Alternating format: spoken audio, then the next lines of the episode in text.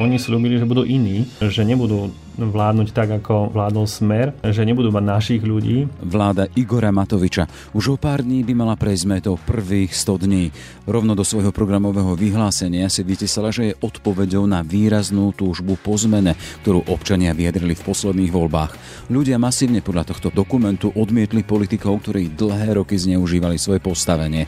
Politolog Radoslav Štefančík však konštatuje, že túto výraznú túžbu po zmene vláda Igora Matoviča zatiaľ nenaplňa. Všetko nasvedčuje tomu, že naši ľudia boli v minulosti a naši ľudia stále sú a pravdepodobne aj budú. Dokonca Boris Kolár sám povedal tento výraz, že to sú naši ľudia. To znamená, že vyzerá to tak, že táto vládna koalícia sa nepoučila a bude opakovať tie isté chyby, čo tá predchádzajúca. Ako vidí po takmer 100 dňoch v úrade Radoslav Štefančík samotného premiéra? Igor Matovič eh, prebral žezlo po eh, Petrovi Pelegrini práve v tom zmysle, že on je skôr za to toho smiešnejšieho, respektíve je to taký ako keby väčší zabávač a nie je to, líder. A myslím si, že práve v tomto momente on um, urobil aj také nejaké základné školácké chyby a jednou z nich bolo aj napríklad to, že viac času možno trávil na tlačových uh, besedách, konferenciách, ako keby riešil reálne tieto problémy. Minimálne na sa to tak zdalo a určite k jeho renome neprispela ani komunikácia na sociálnych sieťach, ktorom sa tiež stal uh, ako keby slávnym. Stačí si spomenúť pohľad pod premiérsky stôl no, na nohy. To bolo akože vyslovene nechutné, neprofesionálne. Možno, že to aj dvakrát oľutoval, ale zase netušíme, že či má mentálnu mm. výbavu takú, aby bol schopný oľutovať tento uh, prípad. A zase na druhej strane uh, Igor Matovič je uh, vo svojej funkcii skutočne tých prvých 100 dní. Ako človek v opozícii môže robiť showmana, ale skutočne keď ide o osudy uh, 5,5 milióna obyvateľov, tak by sa mal skutočne správať inak. Na druhej strane Matovičov kabinet bol vystavený záťažovej skúške, ako nezažila žiadna žiadna z doterajších vlád. Pandémia tak preverila nielen odbornú, ale aj ľudskú pripravenosť novej politickej reprezentácie. Komunikácia počas koronakrízy odhalila skutočne to, že vzťahy medzi jednotlivými politickými stranami nie sú až také ideálne, ako by sme si mohli myslieť. A čo je veľmi dôležité je, že okrem Igora Matoviča má veľmi veľké ambície aj Boris Kolár, ktorého činnosť, aktivity možno, že presahujú jeho funkciu. Čo to spraví so stabilitou vlády a obstojí samotná vládna koalícia? Pozrieme sa na to v dnešnom podcaste. Je streda, 24. jún. Moje meno je Jaroslav Barborák. Ráno nahlas. Ranný podcast z pravodajského portálu Aktuality.sk. Horizonte dní sa vláda Igora Matoviča dožije svojich prvých 100 dní, čo doteraz stihla. A musela samozrejme pripraviť svoj programový dokument, programové vyhlásenie vlády, aby vôbec získala dôveru v parlamente, inak riešila najmä koronakrízu. Napriek tomu postíhala vyslať viaceré signály, ktoré vyvolali kontroverzné reakcie, či už zámer frontálne obsadiť štátnu správu až po úroveň okresných úradov, čo ohlasilo Matovičovo Oľano, alebo personálne nominácie Kolárovho SME rodina so životnosťou 10 hodín. Rovnako verejné nezhody medzi premiérom Matovičom a Richardom Sulíkom ohľadom prístupu k ekonomike v čase koronakrízy alebo nezhody ohľadom pripravovanej voľby generálneho prokurátora, ktoré presakujú medzi ministerkou Kolíkovou z strany za ľudí a zvyškom koalície akých bolo prvých 100 dní Matovičovej vlády a koľko ich ešte bude mať. Téma pre Radoslava Štefančíka, politologa z Ekonomickej univerzity v Bratislave. Pekný deň, vítajte v Rán hlas. Ďakujem veľmi pekne za pozvanie. Pán Štefančík, spolu sme sedeli už v tú noc, keď sa rozhodovalo na Slovensku, ako to vlastne bude, kto prevezme to kormidlo z toho 29. februára na 1. marca. Tam sme sa už bavili o tom, čo nás čaká. Teraz máme možnosť hodnotiť tých takmer už prvých 100 dní vlády, ktoré by mali uplynúť v nedelu.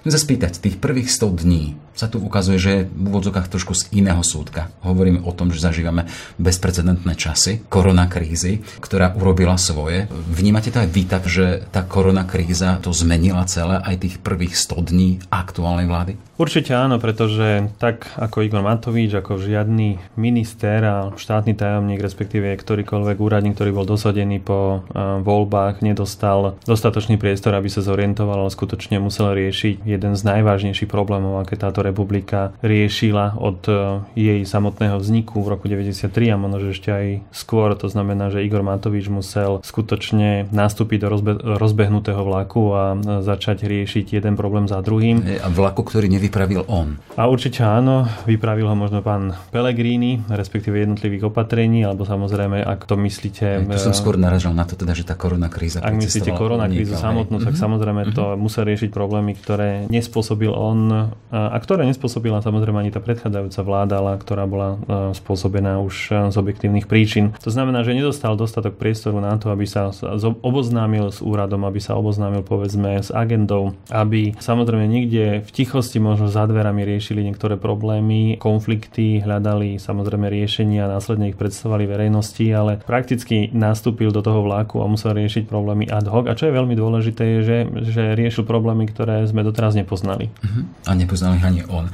Chcem sa spýtať, čo pre vás osobne, teda zaoberáte sa politikou, sledujete politiku, analizujete ju, čo týchto prvých 100 dní v tej zvláštnej dobe pandemickej krízy na Slovensku odhalilo o tejto vláde? No, v prvom rade treba povedať, že najsilnejším politickým subjektom sa po voľbách stala strana, ktorá mala dlhé roky, skutočne len štyroch členov, ktorú riadil e, Igor Matovič, e, tak zvláštne nie podľa toho klasického princípu politických strán, aké poznáme zo západnej Európy, ale podobalo sa to skôr na nejakú minimálnu SROčku, ktorej cieľom je možno, že maximalizácia zisku či už volických hlasov alebo povedzme finančného príspevku, ktoré strana získala po voľbách. A samozrejme pod vplyvom legislatívy musela táto strana rozšíriť e, svoju členskú základňu. A čo je veľmi dôležité je, že tento mini subjekt, tento neštandardný patologický subjekt v našom politickom systéme sa stal najsilnejšou politickou stranou a musel dosadiť ľudí do jednotlivých verejných funkcií. A to nehovorím povedzme len o tých ministerských, e, nehovorím Čiže povedzme exekutíva. o poslancoch, uh-huh. ale hovorím povedzme o, o okresných úradoch, respektíve o tých ďalších e, x verejných funkciách, ktoré sú, alebo ktoré podliehajú prakticky politickým zmenám väčšinou po voľbách. No a čo je veľmi dôležité je, že táto vláda bola vytvorená nielen z tejto jednej politickej strany, skutočne veľmi zvláštnej, ale prakticky ešte aj z takej tej druhej, a to je Sme rodina, ktorá funguje tiež e, nie úplne štandardne, kde si skutočne, ktorá, ktorá sa tiež podobá ako keby na nejaký skôr podnikateľský subjekt Borisa Kolára, možno že jemu blízkych ľudí. No a potom tam bol nejaký subjekt, ktorý konkrétne hovorím za ľudí, ktorý musel riešiť e, svoje vlastné existenčné problémy potom, ako jeho predseda ohlásil, že prakticky on možno, že v tej politike ani nebude a, a odíde. Takže prakticky len jedna politická strana, konkrétne SAS, a je to s takou miniatúrnou členskou základňou, teda o tejto strane by sme mohli povedať, že je to strana, ktorá sa podobá takým tým štandardným klasickým politickým stranám. A myslím si, že na pozadí tohto celého bola vytvorená koalícia, ktorá na jednej strane musela riešiť skutočne bezprecedentné problémy, ktoré sme skutočne predtým nezažili, ale zase na druhej strane musela riešiť aj samú seba, ako bude fungovať, ako bude dosadzovať eh, jednotlivých ľudí do verejných funkcií, aké budú vzťahy medzi medzi nimi a myslím si, že komunikácia počas koronakrízy odhalila skutočne to, že vzťahy medzi jednotlivými politickými stranami nie sú až také ideálne, ako by sme si mohli myslieť. A čo je veľmi dôležité je, že okrem Igora Matoviča má veľmi veľké ambície aj Boris Kolár, ktorého činnosť, aktivity možno, že presahujú jeho funkciu. Kým sa ešte dostaneme k týmto dvom pánom, som taká poznámka, že tá neštandardnosť situácia, ste spomínali, to zvláštne nastavenie Matovičovej strany sa podpísalo aj po to, že že pod koaličnú zmluvu sa podpisovali nielen koaliční lídry, ale všetci poslanci koalície.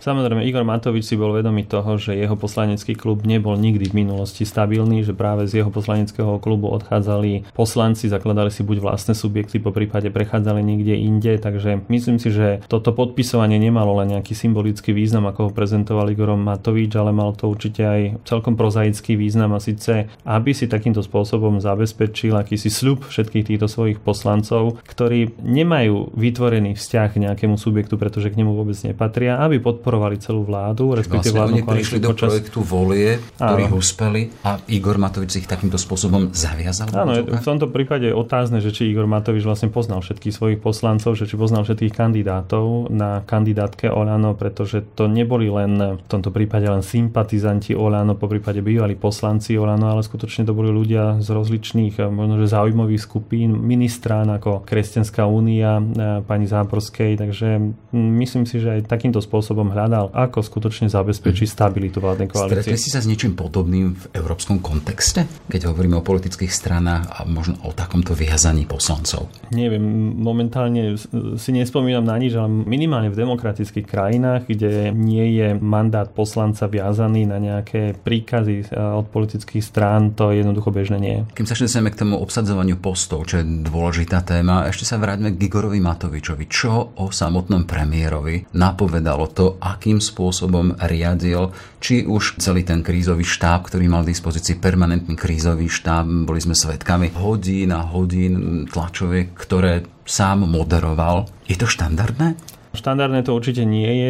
Do určitej miery to treba pripísať aj e, určitej miere nekompetentnosti Igora Matoviča v tom zmysle, že e, nastúpil do tejto funkcie skutočne z pozície akéhosi, možno že ani nie opozičného lídra, lebo Igor Matovič nikdy nebol definovaný ako líder celej opozície, ale bol to skutočne človek, ktorý získaval preferenčné hlasy, získaval volické hlasy na základe nejakých mediálnych vystúpení, ako keby taký bol viac showmanom ako reálnym politikom, ktorý prezentoval skôr obsah a nie formu. Naopak u Igora Matoviča sme boli zvyknutí, že mu skôr ide o, o formu a počas volebnej kampane sme to dokonca aj videli, že ani nie dobré nápady z pohľadu obsahu, ale z pohľadu skôr toho, ako boli odkomunikované mu e, prispievali k vyššej volickej účasti. Takže Igor Matovič e, prebral žezlo po e, Petrovi Pelegrini práve v tom zmysle, že on je skôr za toho smiešnejšieho, respektíve je to taký ako keby väčší zabavný zabávač a nie je to líder. A myslím si, že práve v tomto momente on e, urobil aj také nejaké základné školácké chyby a jednou z nich bolo aj napríklad to, že viac času možno trávil na tlačových e, besedách, konferenciách, ako keby riešil reálne tieto problémy. Minimálne na ono sa to tak zdalo a určite k jeho renome neprispela ani komunikácia na sociálnych sieťach, ktorou sa tiež stal e, ako keby slávnym. Stačí si spomenúť pohľad pod premiérsky stôl no, na nohy? to bolo akože vyslovne nechutné, neprofesionálne. Možno, že to aj dvakrát oľutoval, ale zase netušíme, že či má mentálnu mhm. výbavu takú, aby bol schopný oľutovať tento e, prípad. Ale zase na druhej strane e, Igor Matovič je e, vo svojej funkcii skutočne tých prvých 100 dní. Nemožno povedať, že ho to ospravedlňuje, ale zase na druhej strane pevne verím a možno, že dúfame viacerí, že bude v nasledujúcom období pristupovať vo svojej funkcii k veciam profesionálnejšie. Pán Štefančík, je tam aspoň náznak toho, že že tento, ako ste vypovedali v úvodzách, muž formy, skôr formy dozrieva aj do muža obsahu? Myslím si, že okrem problémov, ktoré boli spojené s koronakrízou, e, bude postupne riešiť aj iné záležitosti úplne bežné a pevne verím, že ho táto funkcia vyprofiluje do iného typu politika, ako sa prezentoval doteraz. E, skutočne ako človek v opozícii môže robiť showmana, ale skutočne keď ide o osudy 5,5 e, milióna obyvateľov, tak by sa mal skutočne správať inak. Keď hovoríte ste, alebo hovorili ste o viacerých školáckých chybách, ktoré iné? No, myslím si, že minimálne boli spojené s komunikáciou na sociálnych sieťach a myslím si, že ani komunikácia vo vzťahu k, k svojim koaličným partnerom nebola naformulovaná veľmi... Stačí uh, pripomenúť ich výmeny so, s Richardom Sulíkom. S Sulíkom. Myslím si, že v tomto prípade by sme určite mohli vyčítať niečo aj Richardovi Sulíkovi. Predsa len kritizovať verejne svojho koaličného partnera bezprostredne po vzniku vlády alebo niekoľko týždňov po vzniku vlády je jednoducho e, nie na mieste. Ale myslím si, že to, ako reagoval Igor Matovič, tam bolo skôr viac ješitnosti ako racionálneho rozhodovania a v tomto prípade mu to určite neprospelo, respektíve neprospelo to celej vládnej koalície, pretože určite to spôsobilo to, že to napätie, ktoré možno, že bolo cítiť medzi nimi dvomi, tromi alebo štyrmi jednoducho predtým e, vyplávalo na povrch a dozvedeli sa o ním aj ľudia. Na druhej strane, ak za to napätie dosadíme to teda, že Igor Matovič tlačil na zatváranie Slovenska a všetko deklaroval hlavne teda preto, aby sme sa uchránili pred COVID-19. Na druhej strane bol Richard Sulik, ktorý ale hovoril, že ale máme tu aj ekonomiku a možné dopady a pozeráme, že dokiaľ bude vládať. Áno, je veľmi dôležité, aby sa niektoré odlišné názory skutočne vydiskutovali v kuchyni a vonok išlo nejaké spoločné stanovisko. Je úplne samozrejme na mieste, aby každá strana prezentovala svoj názor, ale zase na druhej strane aj Igor Matovici musí uvedomiť, že on stojí na čele koaličnej vlády, že nestojí na čele vlády, ako svojho času Robert Fico, že sa nemusel pýtať žiadneho svojho partnera koaličného, pretože žiadneho nemal. Igor Matovič má stále troch koaličných partnerov, takže sa musí samozrejme pýtať jedného, druhého, tretieho, ako ďalej a nemôže prezentovať e, niektoré svoje osobné názory, ako povedzme záujmy celej vlády. Vláda Igora Matoviča si už zo svojho programu zaklada na transparentnosti, ktorou chce vrátiť dôveru ľudí k štátnym inštitúciám a to citujem z programového vyhlásenia vlády. Občania vyjadrili výraznú túžbu po zmene, masívne odmietli politikov, ktorí dlhé roky zneužívali poslanie spravovať veci verejné na obohacovanie a tak ďalej. My sme necitovali celé programové vyhlásenie. Nakoľko sa s týmto deklarovaným zámerom, napríklad by je to spomínané už personálne obsadzovanie napríklad v štátnej správe až po úroveň okresných úradov. Olano Igor Matovič tam chce politické nominácie až na úroveň prednostov. No stojí to v protiklade s, s prezentovaným záujmom zvýšiť transparentnosť e, vo vládnutí. Na jednej strane treba pochopiť e, to, ako Olano postupuje. To znamená, že sa snaží vymeniť tých ľudí, ktorých e, kedysi dosadzoval smer do svojich funkcií. Treba povedať, že... Ktorý tu vládol 12 rokov. 12 rokov, takže viem si predstaviť, že smer profitoval práve z týchto ľudí, pretože títo ľudia vlastne boli ako keby závislí na úspechu Smeru, pretože si museli byť vedomi toho, že keď príde nová vláda, nové politické strany, že môžu byť vymenení. To znamená, že e, Igor Matovič, respektíve Olano, môže postupovať skutočne e, plne legitímne. Oni voľby vyhrali, takže majú právo vymeniť týchto ľudí, pretože takto robili aj ostatné politické strany. Ale to je veľmi dôležité podotknúť, že oni slúbili, že budú iní, že nebudú vládnuť tak, ako vládol Smer, že nebudú mať našich ľudí, ale že budú do verejných funkcií dosadzovať skutočne odborníkov ako ste vypovedali po, povedzme po transparentných výberových rozhodnutiach alebo konaniach. To znamená, že na jednej strane síce majú právo vymeniť týchto ľudí, ale otázne je, že koho vymenia. Pretože ja som napríklad zachytil niekde v médiách, že kde si na východe sa snažia dosadiť človeka na základe toho, že je bývalý spolužiak nejakého poslanca z Oľano a to už určite nie je spôsob, akým e, sa dosadzujú kvalitní ľudia do e, verejných funkcií. A toto je, myslím si, veľký problém celej vládnej koalície, respektíve Olano. A v tomto prípade ešte problém je v tom, že Olano si ako keby nárokuje všetky miesta prednostov týchto úradov aj napriek tomu, že ide o koaličnú vládu.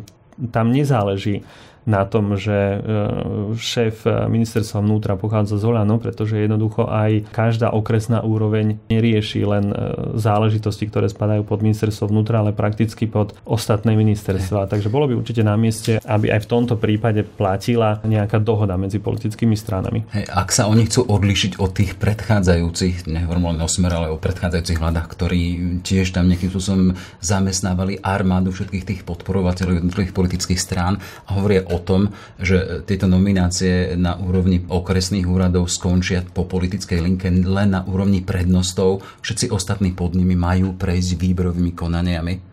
To samozrejme môže byť, ale zase opäť je to len proklamované stanovisko. My samozrejme uvidíme, aká bude skutočná realita, že či tie výberové konania nebudú len na oko, že či skutočne e, budú po týchto výberových konaniach e, dosadení do verejných funkcií skutočne odborníci, alebo to budú predsa len nejakí ľudia, ktorí sú e, tzv. naši ľudia jednotlivých politických strán, pretože už aj politická strana Sme rodina si nárokovala, povedzme, vedúcich stavebných úradov, ak sa nemýlim, takže už len táto malá poznámka zo strany Sme rodina svedčí o tom, že pravdepodobne to tak nebude, ako to, ako to proklamovali vo svojich predvolebných programoch. Čiže mám byť veľmi pozorný. Musíme byť obsadzovaní aj na tej najnižšej úrovni. E, spomínali ste Sme rodina, v úvode ste spomínali, že ide o ďalšiu z neštandardných strán.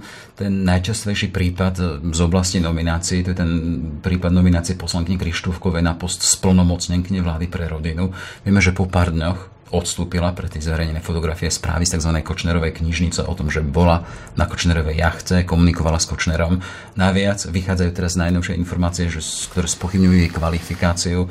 Svoju prácu mala napísať systémom plagiátorstva. Čo to hovorí o tejto strane? Na jednej strane som povedal teda, že je neštandardná, čo je veľmi dôležité je, že do niektorých funkcií sú dosadzovaní skutočne ľudia blízky Borisovi Kolárovi. Už v minulosti povedzme písali niektoré e, denníky alebo týždenníky o asistentkách e, poslancov za Sme rodina, ktorí boli skutočne blízky či už Borisovi Kolárovi alebo niektorým ľuďom, takže opäť nešlo o nejakú kvalifikáciu, ale samozrejme v tomto prípade si je strana sama zodpovedná a záleží len na nej, že koho si vyberie. Môžu to byť skutočne odborníci, ktorí majú vyštudované dobré, kvalitné domáce či zahraničné univerzity, ale môžu to byť aj povedzme bývalé predávačky alebo e, ktokoľvek, kto jednoducho si zmyslí, že je blízky Borisovi Kolárovi. Ale čo sa týka konkrétne pani Krištúvkovej, tak samozrejme tam už bolo vidieť, že Boris Kolár ako keby skúšal, kde má hranice a ktoré hranice, alebo kedy sa ešte tie hranice dajú prekročiť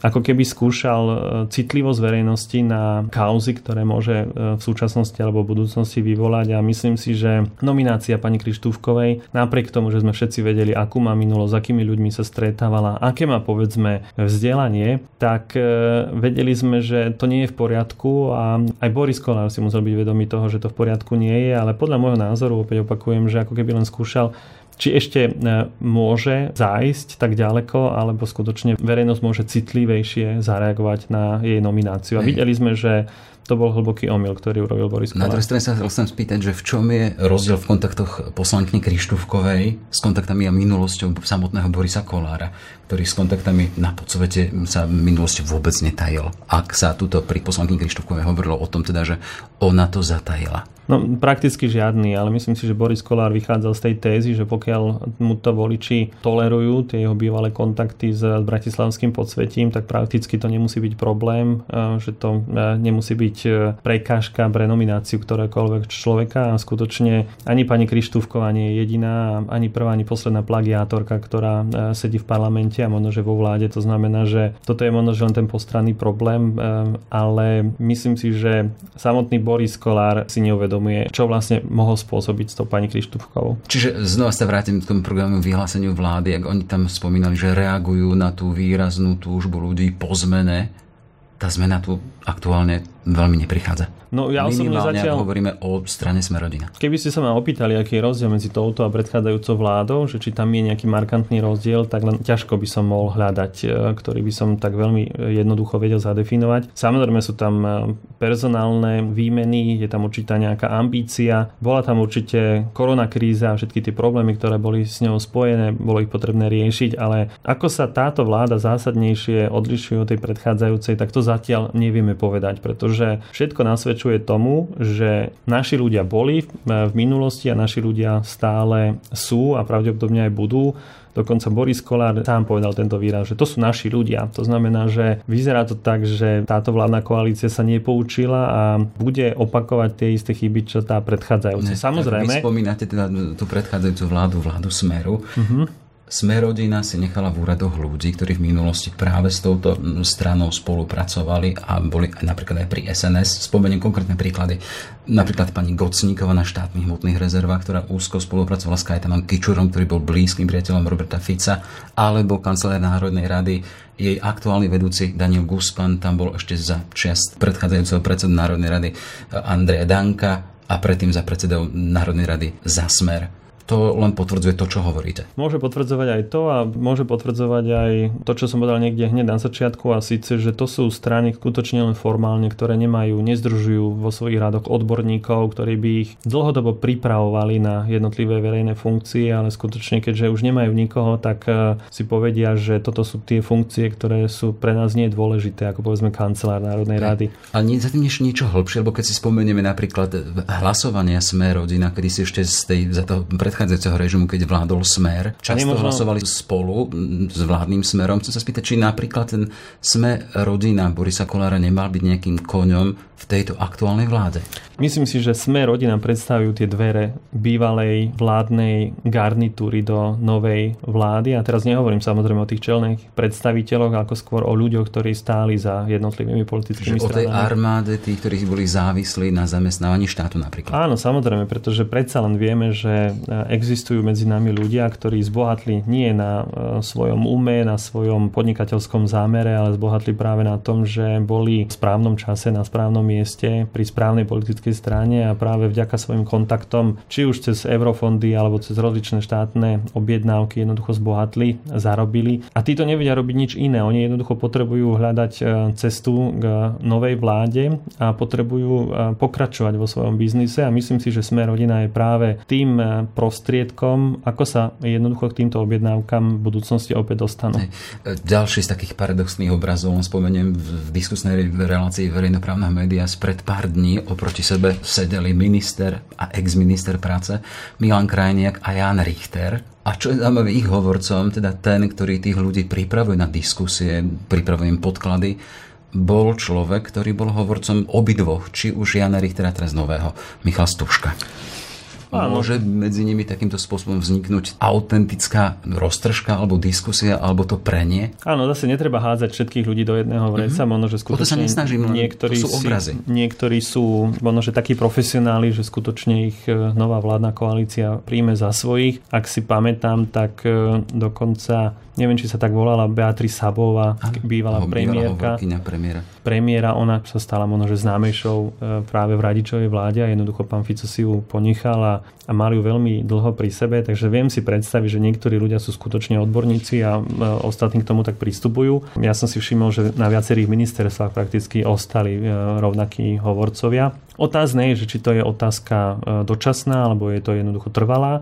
Niektorí sú skutočne odborníci a niektorí, opäť sa vrátim k tomu, že klasické politické strany v západnej Európe si povedzme vychovávajú mláti, majú mládežnické organizácie a práve tie mládežnické organizácie často dosadzujú do týchto politických nominácií práve e, svojich členov, povedzme predsedov, podpredsedov, ktorí sa stávajú hovorcami mhm. alebo jednoducho robia na komunikačných úradoch. A keďže tieto politické strany nefungujú štandardne, tak jednoducho oni nemajú kde nabrať e, nových ľudí a svojich teda ľudí. Čiže problém týchto dvoch zatiaľ spomínaných strán to už nejde o klasické politické strany, ktoré ktoré by pracovali na tom, že si vychovajú ďalších Presne mladých. tak, áno. Poďme k ďalším konfliktom v rámci tejto vládnej koalície. Konflikt o Muránsku planinu. V ňom zase stoja proti sebe minister za Olano Jan Budaj, a zas opäť spomínaný šéf Sme rodina Boris Kolár. Jeden je za status Národného parku, druhý predsadzuje úplný opak. No, e, z tohto konfliktu vyplýva, ako keby si Boris Kolár vôbec neprečítal programové vyhlásenie vlády, minimálne čo sa týka životného prostredia, pretože ak v tomto dokumente jednoznačne stojí, že Muránska planina sa jednoducho nesmie takýmto spôsobom e,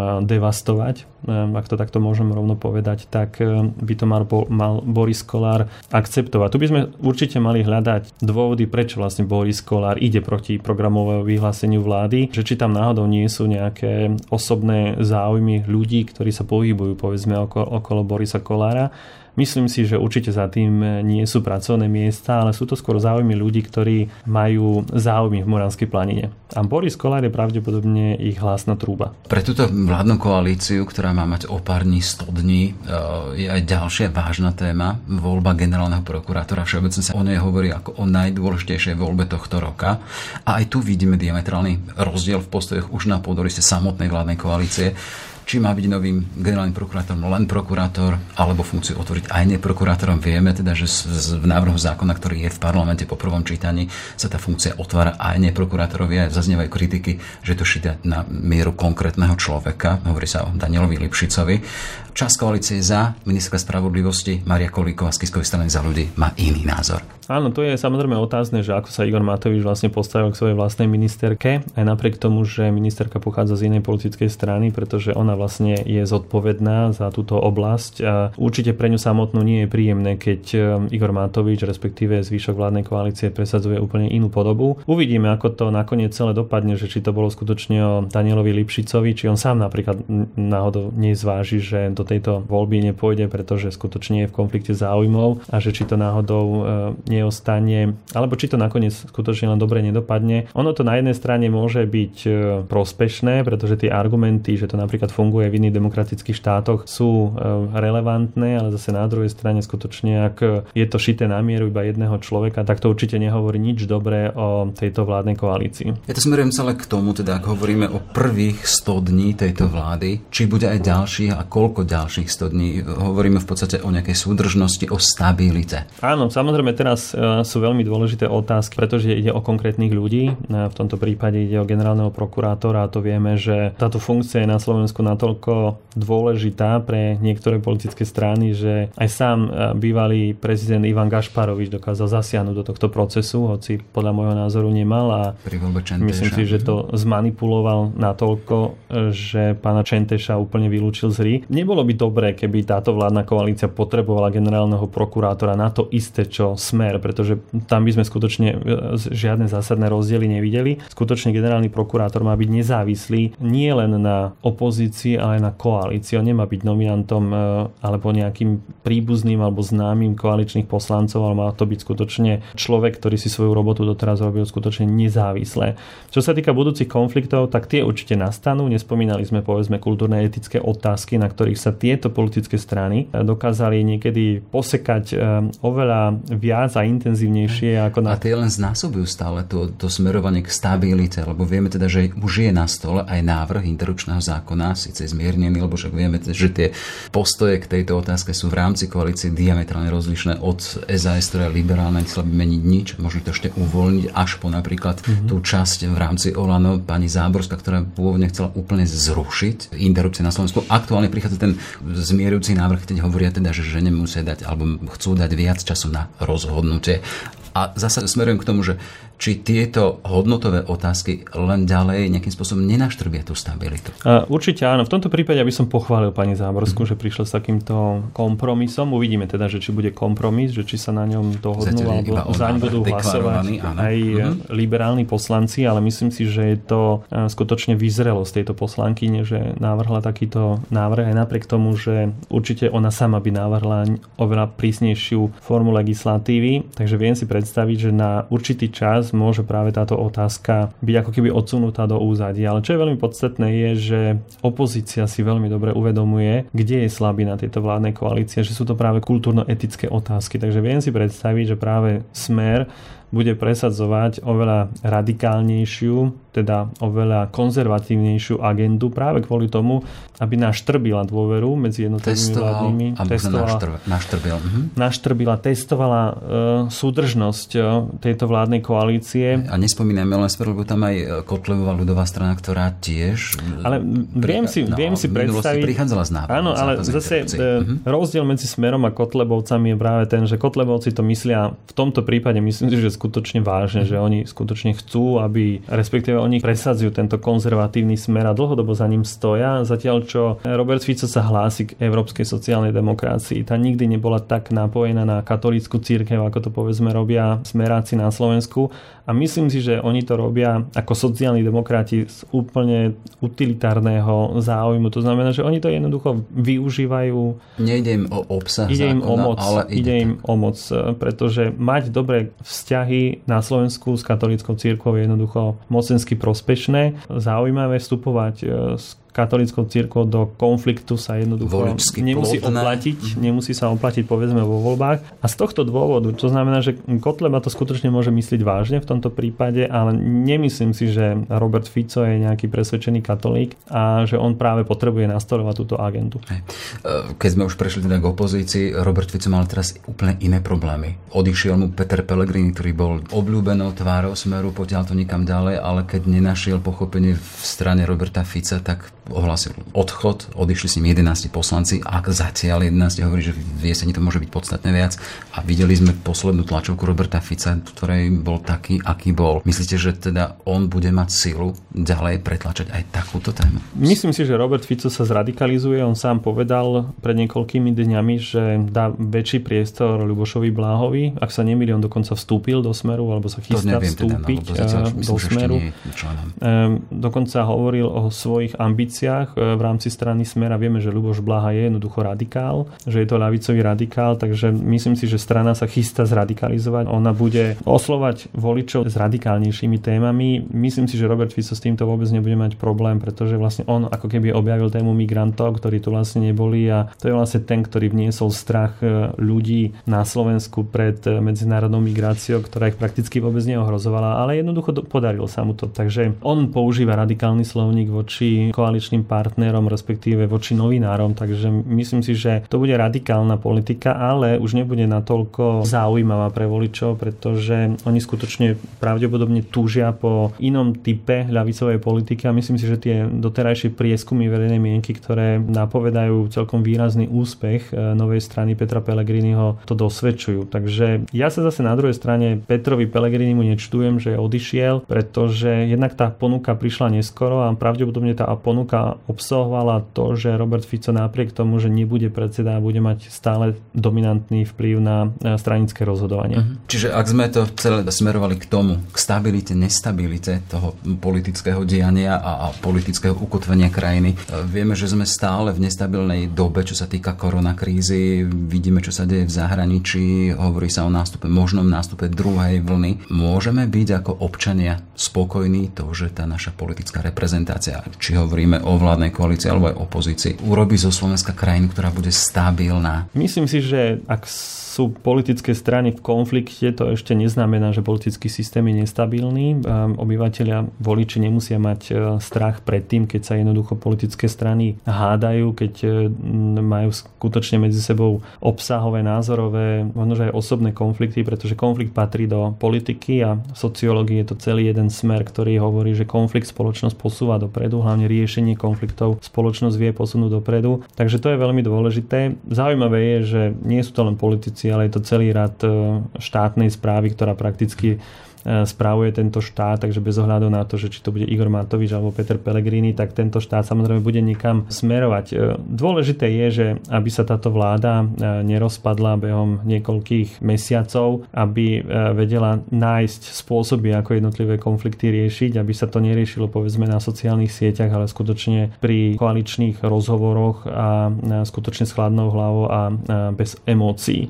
Ja osobne nemám dôvod vnášať nejakú paniku paniku alebo jednoducho strach z toho, že by Slovensko nebolo stabilné, ale čo je samozrejme veľmi dôležité je, že vstupujeme do takého postpandemického obdobia a opäť e, budeme riešiť problémy, ktoré sme predtým neriešili. Budú, budeme hľadať nové riešenia e, nových problémov a to je veľmi dôležité, aby to táto vládna koalícia zvládla. Ale zase na druhej strane musí skutočne ukázať, že medzi touto vládou Igora Matoviča a tou predchádzajúcou je zásadný obsahový rozdiel, že to nie sú naši ľudia, ale že je to skutočne vízia, ktorá reprezentuje moderné a nové Slovensko. Hej. Čiže sme začínali tým, že sme v kontexte tých 100 dní tejto vlády, koľko 100 dní, možno násobok 100 dní dávate Matovičovcom vláde koaličnej zostave Igora Matoviča? No, Igor Matovič urobil dobre, že zobral do vlády 4 subjekty a nie 3. To znamená, že on prakticky môže vždy s jedným ako keby počítať, že odíde. To znamená, že či už ho vylúči z vládnej koalície, alebo jednoducho odíde sám. Takže nechcem prognozovať, že táto vláda vydrží celé 4 roky a to z toho dôvodu, že vlastne Igor Matovič a Richard Sulik sú tí, ktorí dosť výrazne pomohli e, predčasnému ukončeniu vlády Ivety Radičovej, ale práve z toho dôvodu dôvodu, že vláda Igora Matoviča má pohodlnú ústavnú väčšinu v Národnej rade Slovenskej republiky, tak má veľkú šancu to vydržať veľmi dlho. Až do prípadných riadných volieb v roku 2024? Myslím si, že až do riadnych volieb. Toľko teda Radoslav Štefančík, politolog z Ekonomickej univerzity. Pekný deň a všetko dobré prajem. Ďakujem pekne za pozvanie.